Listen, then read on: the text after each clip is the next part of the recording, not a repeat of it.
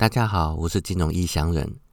今天要讲两个主题，本来是只要讲第一个主题——超级绩效金融怪杰之道的。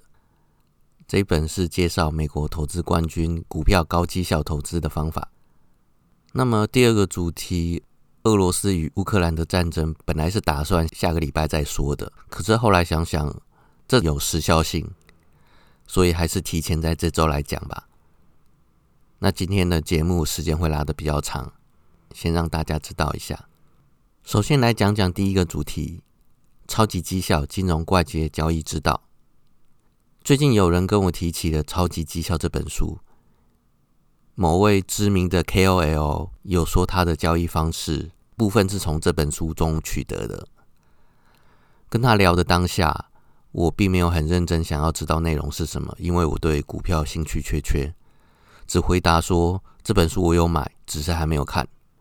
之后某一天，我想起了这件事情，特地把这本书挖出来，没想到只看了两个章节就欲罢不能。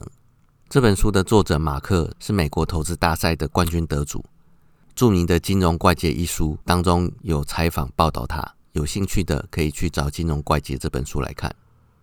另外，美国三届投资大赛冠军得主。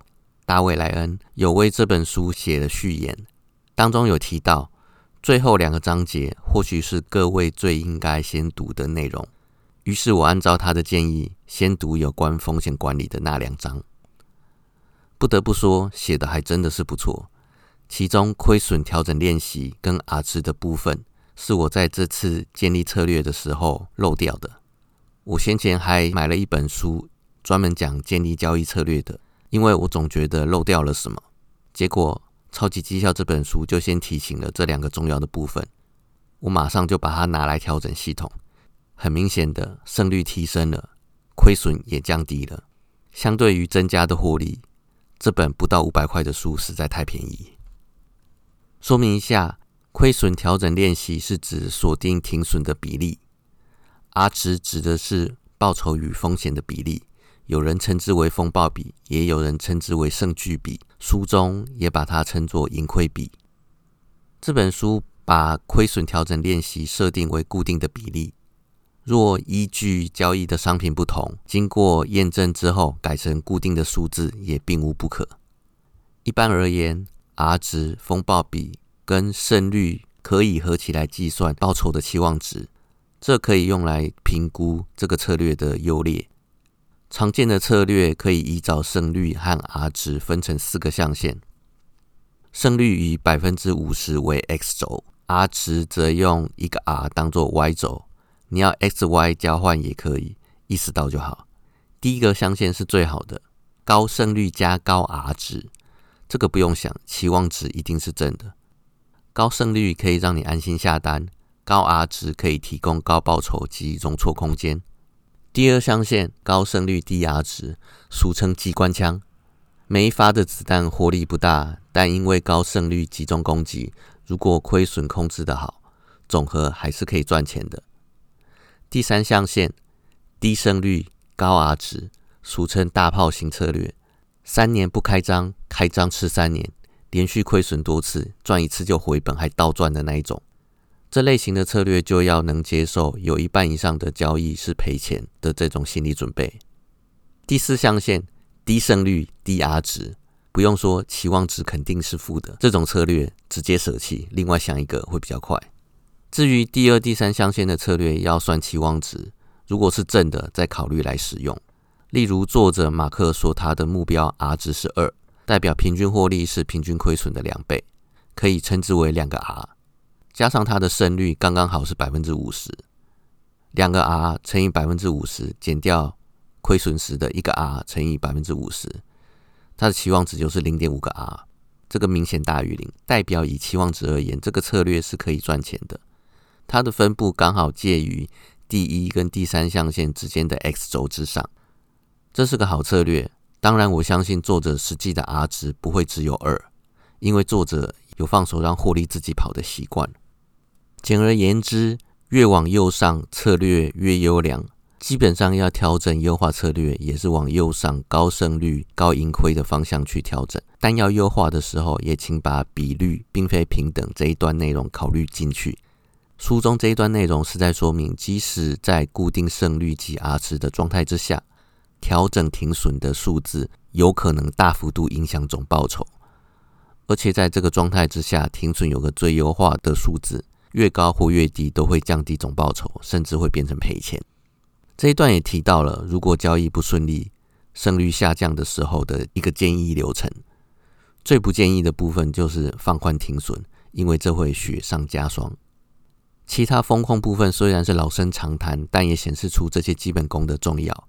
不要嫌基本功无聊，那可是你获利的根本。练得越扎实，你的获利也越扎实。如果要鸡蛋里挑骨头，就只能硬挑它，并没有从心理层面讲述如何减少。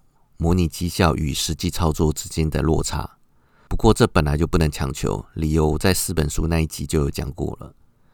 刚刚有提到，我先看最后两个章节。至于前面的章节，主要是在讲述如何先从技术面而后基本面来筛选强势股，其内容包含了 VCP 及 SEPA 等等，再加上顺势投资的概念。虽然我目前我不碰股票。但从高 R 值却有实属难得的百分之五十胜率来看，它的严选机制显然是很有效果的。整体而言，可以把作者的策略视为对股票特化的顺势交易。我虽然没有使用它，但初步评估结果还不错，内容也讲得很详尽，该注意的点都也都有讲。虽然策略部分没有讲得非常详细，但有心的人自然会以这个为基础，发展出一套替代策略。即使筛选标的没有像马克这么严谨，也很有机会赚到钱。这本书是高绩效股票操作的经典之一，即使没有做股票的人，也可以看看它的风控部分。这部分是作者三十年交易智慧与经验的累积，值得一看。接下来讲今天的第二个主题：俄罗斯与乌克兰的战争。大家都知道，俄罗斯已经向乌克兰发动战争了。这个事件发生时，其实我没有感受到对我的交易有什么影响，也不觉得会有什么影响。当初设定策略的时候，就已经把这些状况都考虑进去了。这策略是很有弹性的，在大部分的盘时都可以赚钱的绝对报酬策略。所以，即使发生战争或什么大地震、大海啸之类的事，影响也很有限，都在可接受范围内。以我目前的心理素质，如果是使用其他的策略，恐怕在这几天，大概会像洗三温暖一般的压力剧烈起伏。但这绝对报酬策略可以让我安心每天交易，能安心才能有稳定的绩效表现。会想要建立这样的策略，是因为经历过二零零八金融风暴之后的某一天，看到 Bill Gross 写的有关新常态的文章，心想：如果这个假设属实，那不就很难等到下次股灾了？思考了一阵子之后，决定开始往绝对报酬的方向发展策略，也就是从这个时候开始往不熟悉的期货、外汇、保证金方向去发展。回到正题，从事件层面来讲，俄罗斯与乌克兰的战争，以前有认识一位对俄罗斯熟悉的人，跟他讨论的时候，他显示出俄罗斯人明显对乌克兰的不满，甚至认为基辅应该是属于俄罗斯的。当时就觉得，如果有这种心态的俄罗斯人很多的话，迟早会出事。时至今日，俄罗斯不只是向乌克兰发动战争，还派出飞机到日本及瑞典的领海挑衅。普京的表现显然是压抑多年的怒气一次爆发，完全不惧战，要向所有霸凌者讨回公道。你没有听错，俄罗斯是被霸凌的。例如，三十年来，美国、北约违反协定，东扩五次。甚至在俄罗斯门口设置飞弹瞄准俄罗斯，俄罗斯遵守协定却被蚕食鲸吞至此。如果你是俄罗斯人，能忍得住？要知道，北约成立的主要目的就是针对苏联及他的盟国，做到门口设置飞弹瞄准这种程度，基本上跟诱发战争没有两样了。这种街头式挑衅与以侵略性防守，居然在国际间出现，不得不令人怀疑格调在哪里。事态如果如此敌对发展下去，发生第三次世界大战的几率就会持续上升。不要以为没有可能，上个世纪就发生一个国家的王储被暗杀，后来演变成世界大战的记录。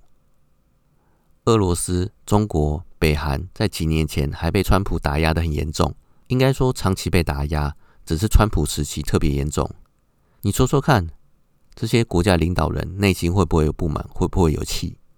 火大的时候有没有三国联手的可能性？现在柴火及火药都已经备好了，就等哪个事件成为导火线，或是有没有足够的水及时来灭火而已。从各国战略来讲，这些国家的领导人之所以能稳坐高位，其中一个理由就是他们绝不会只看短期利益。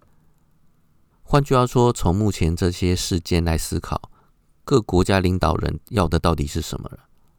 长期受压抑的普丁不会单纯只是想要发动战争，他想要的到底是什么？拜登表明不会出兵援助乌克兰，原因是什么？拜登真正的目的是什么？而观望而且有类似长期被压抑的习近平要的又是什么？这些问题我只有一部分的答案。拜登表明不出兵援助乌克兰，主因有以下几个：一。观望战事及发展，若北约欧洲的成员国挡不住，美国在考虑出兵。二，近年来美国的主要敌人已经从苏联、俄罗斯转往东亚的中国。目前拜登也会担心中国是不是会趁乱做些什么。最坏的打算，若中国、俄罗斯、北韩联手开战，东亚的部分单靠日本及其他的盟友。是很有可能挡不住这个联军的，所以美国必须保留实力，因应东亚这个最坏的局面。欧洲部分就先交给北约欧洲成员国，还有其他盟友。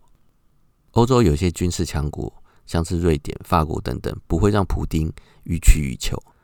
最差的状况也可以拖延时间，而且跨一个大西洋来打俄罗斯，从各方面角度来看，成本实在太高。如果不是绝对必要的话，美国也不会想出兵。三，自从苏联解体之后，美国北约对俄罗斯周边设了层层限制，而且二零一四、二一五年还让俄罗斯掀起因为油价、货币、债务等等因素所组成的经济完美风暴，让俄罗斯每个礼拜烧一千亿美元来救经济，导致国力大伤。因此。普京想闹事也有个限度，想闹也闹不大。从这个角度来看，拜登把注意力放在崛起的中国，而不是放在衰落的俄罗斯身上，是比较可信的。回到普京的部分，我看到一个可信度比较高的说法：普京提出苛刻停战的条件，是想逼美国出面，然后靠谈判等方式逼美国落实北约不东扩，以及解除对俄罗斯的制裁。既然要这样做，那目前这几天的战争只是纯粹的前哨战，一方面拉长时间，等重要的人物愿意上谈判桌；另外一方面，等联合国跟中国大使撤离之后，再开始玩真格的。而且俄罗斯的主力还没有开到乌克兰，显然闪电战的说法并非普丁的政治意图。至于经济制裁，被经济制裁多年的普丁老早想好怎么应对了，他怎么会怕呢？从投资的角度来看，投资欧洲的风险本来就特别高，其中又以东欧还有俄罗斯为最。单就俄罗斯而言，经济受油价的影响太大，俄罗斯政府的油价相关税收就占了一半以上。一九九八年，俄罗斯就发生过债务危机，导致了 LTCM 的倒闭。这个事件是教科书上的经典例子。这个事件常常被用来警戒投资人，不要贸然去投资避险基金。二零一四一五年又发生了经济完美风暴，还有最近的战争与经济制裁，不止外国人无法自由交易金融商品，连 SWIFT 都被踢出了。在投入资金到俄罗斯之前，请务必思考清楚以上的风险，还有应对之策。另外补充一下，第一集 EP 零零一油价的部分，这一次在查俄罗斯与乌克兰战争的资料的时候，发现漏掉。油价的一个重要的现象，美国页岩油不仅没有享受到高油价带来的获利，而且产出是衰落的，原因是受到环保意识的压迫。如此一来，美国长期打算用页岩油带来油市话语权，以及打击俄罗斯经济的想法破局了。而俄罗斯有享受到高油价的获利，也难怪普丁有底气公开挑衅一票西方国家。当然，如果页岩油的产出衰落是美国刻意而为，那又是另外一种局面了。高油价不仅会带来通膨，还会带来俄罗斯威权崛起，甚至战争。我在 EP 零零一里面说，有些事不能讲得太明，现在发生了，讲出来也就无所谓了。我是金融异乡人。今天就先讲到这边，拜拜。